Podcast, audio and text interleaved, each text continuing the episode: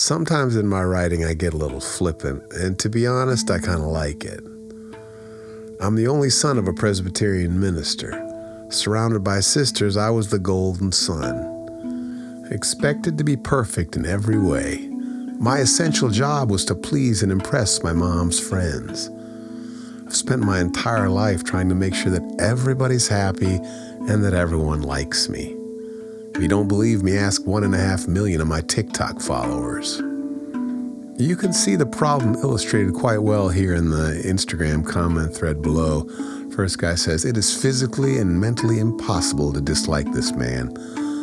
The next guy says, For real, this man gave me the positive vibes that Bob Ross did, always smiling. If you need more convincing, ask Keith Gribbins, the guy at Scene Magazine, that labeled me a folk charmer in the headlines. When it comes to pleasing, I'm a master. You might call me a master pleaser. If you're still not convinced of the seriousness of the problem, let me put it to you this way. Because of my impeccable charm, my wit, and my timing, I was voted best personality in the 1984 senior superlatives at Kent Roosevelt High School. I rest my case. But I'm sick of it.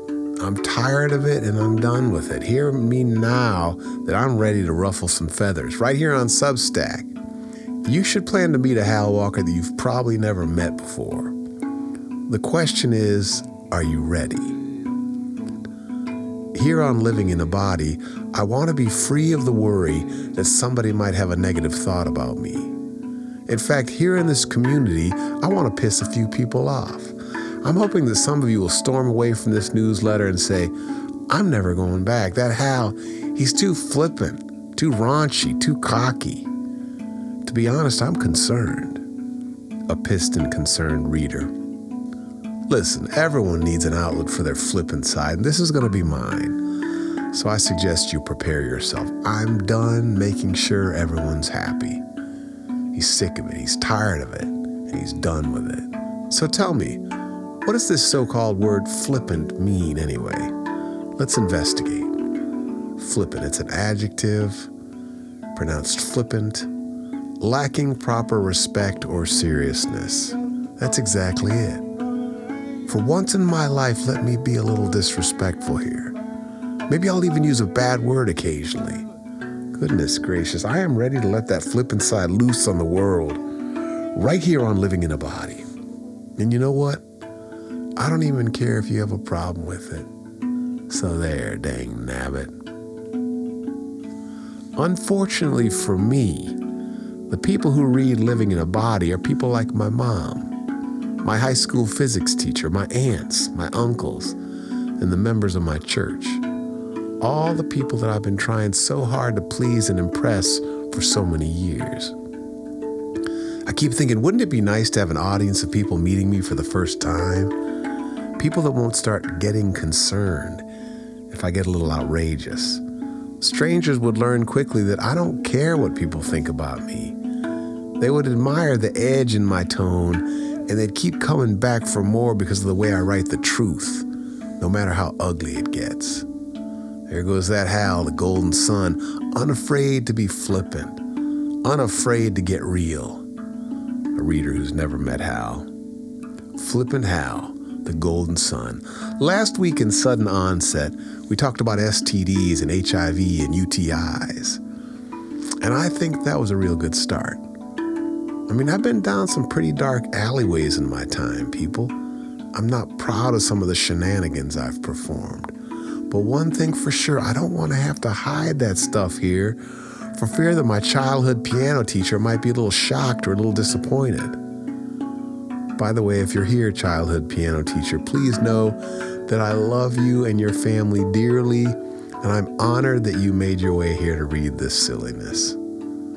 When I write, I like to get into a flow. I enjoy speaking it out loud with a whole lot of passion, drama, and character in my voice. I love writing stuff that makes me laugh out loud. I realize that a lot of the humor is probably inside jokes between me and myself. But to be honest, I'm here to have a good time. I mean, come on, people, I'm 90% bedridden. I've got a good excuse. A couple Saturdays ago, I sent my big announcement to a super smart professional editor friend of mine. I asked him to give me his honest feedback about the piece, and he did. It was Friday night. The announcement was due on Saturday, and I had a real good feeling that this thing was done and it was a home run, out of the ballpark. I shared the secret link with Jerry, and within 15 minutes, he was calling me on the phone with some concern in his voice. Hal, I'm concerned about the tone. He used words like cocky. He thought that new readers might be turned off. He wanted the new reader to meet the Hal that he knows and loves, and he felt the tone that I was taking wasn't doing that. It was very hard to hear this feedback. Jerry didn't seem to understand that that tone comes from a place of me talking to myself, laughing out loud, having a good old time, throwing words down onto the page. It was Flippant Hal. the golden son, and he was having fun. After having worked so hard, the idea of retoning that whole piece made me deflated and even more so exhausted. But I'm sure glad I did. Thank you, Jerry. This was a great example of the creative process at its finest. You feeling super good, thinking your work is done, reaching out to a friend so he'll tell you how amazing it is and how awesome you are. But he comes back and basically says, You got to write the whole thing over. And then you actually do write the whole thing over, and it turns out better than it was because you were willing to hear and consider your friend's challenging feedback. The creative process. It took about an hour to revamp the piece. I took a more humble tone and a quieter voice, and I'm really glad that I did. The announcement turned out so much better. But I'm not going to do that every time, okay? As I lie here in my bed facing the greatest challenge of my life, I don't want to hold back sharing with you the pain, the tears, and the ugliness of what I'm going through. It's very serious. Sure, I keep smiling, but I cry a lot too. See next Saturday's Substack. I love crying, by the way. Also, I don't want to hold back sharing some of the dark places I've been in my past. I've lived several lives, and I'm here to write whatever comes up without hiding. They say that the most personal is the most universal, and I'm willing to go there with you if you'll allow it. If I make some mistakes and happen to piss you off, it's all for the best. It'll be great practice for me. My love, Kim, has seen me at my best and she's seen me at my worst. Kim has met the flippant, spontaneous, outrageous golden son, and she usually forgives him. She knows that a little raunchy humor and unexpected honesty gives me some temporary relief from this unrelenting discomfort.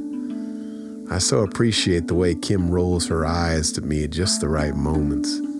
She's an angel in my life. Sometimes I think she's a little surprised at herself for laughing at some of the stuff that comes out of my mouth poop, fart, sex, some of the stuff that comes out of my mouth. Let me be clear I don't want to be rude. I'm not going to be mean, and I'll try not to be an ass. But I do want to have fun here, and I want to be real.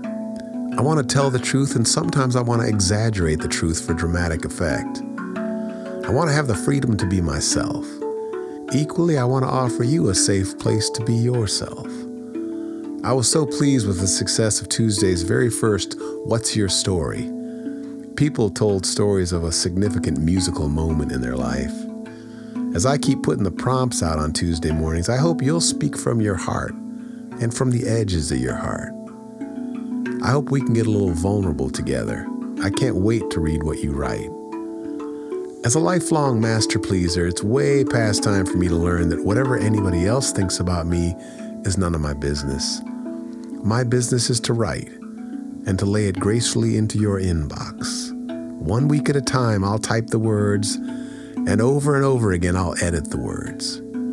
Then on Saturday morning, I'll push the blue publish button and I'll let it go. I'm honored that you've let me into your box. That's what she said. I love you, Hal.